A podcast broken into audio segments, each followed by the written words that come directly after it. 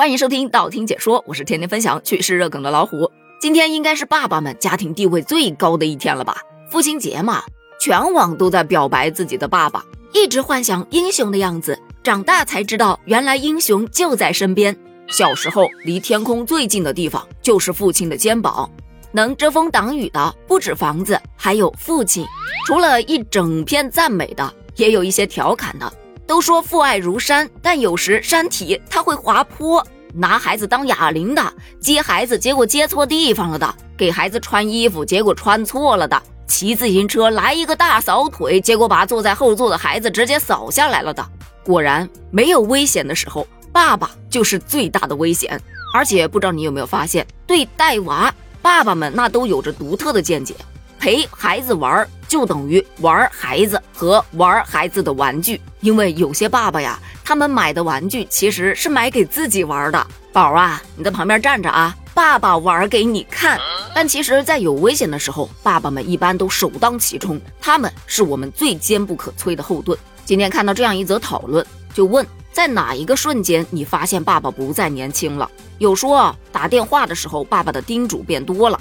有说，当开始作为他的监护人签字的时候，也有说，当看到爸爸满头白发以及脸上的皱纹时，对于我来说啊，其实我一直都觉得我爸还挺年轻的。毕竟我一直就觉得自己年方十八，貌美如花，压根儿就没想着我爸会老这个事儿。今天拖家带口的去看我爸，就发现我爸真的黑了、瘦了，就成了一个小老头。我抱着我爸的胳膊，跟我儿子开玩笑说：“你看看你们多幸福啊！”你们的爸爸多年轻啊！我的爸爸已经老了。结果我爸立马就接了一句：“那你再看看我爸，更老。”抬头一看，我爷爷就在外面呢。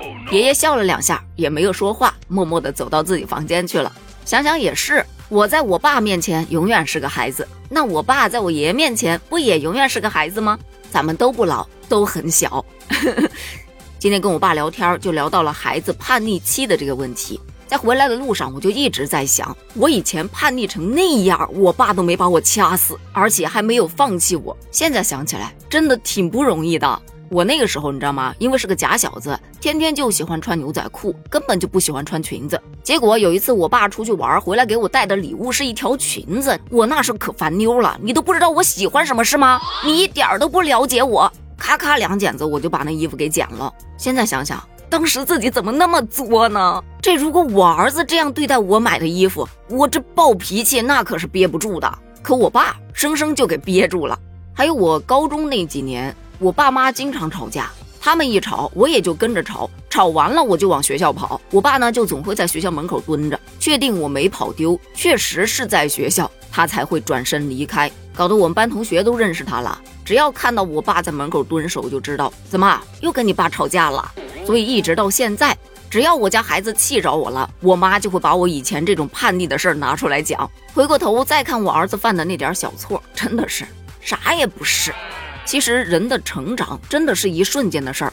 我是在我结婚的时候，婚礼上，我爸把我的手交到我老公的手上时，第一次看到我爸流眼泪，那一刻心里特别的酸。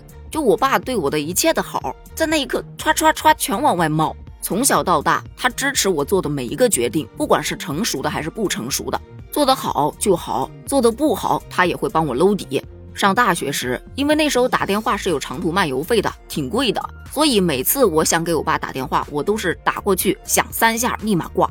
挂完电话，我就开始倒数十九八七。从来没有哪一次数到零之后他还没打回来的。我们同宿舍的姐妹都觉得好奇，你爸是不用工作是吗？二十四小时盯着手机给你回电话呢？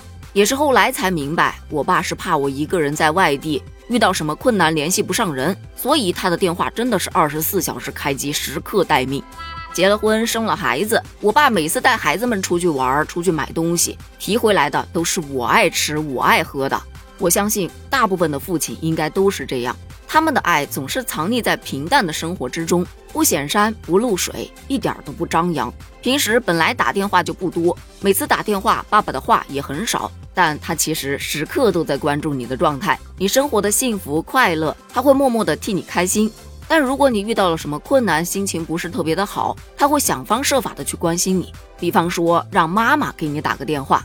爸爸对我的爱，我一直都很清楚。但当着爸爸的面说爱爸爸，就感觉 一把年纪了哈，说不出口。所以就借这一期节目表白一下我爸，希望我爸能够一直健康平安。当然，也祝天下所有的爸爸都能健健康康、平平安安。好了，咱们本期节目就聊到这儿了。今天给爸爸一个大大的拥抱了吗？如果没有，快去抱一抱吧。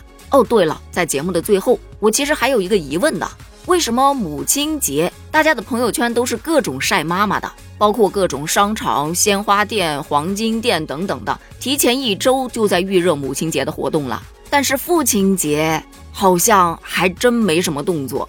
略一思索，发现父亲的爱果然是沉默的。对于这种现象，你又是怎么看的呢？评论区见喽，拜拜。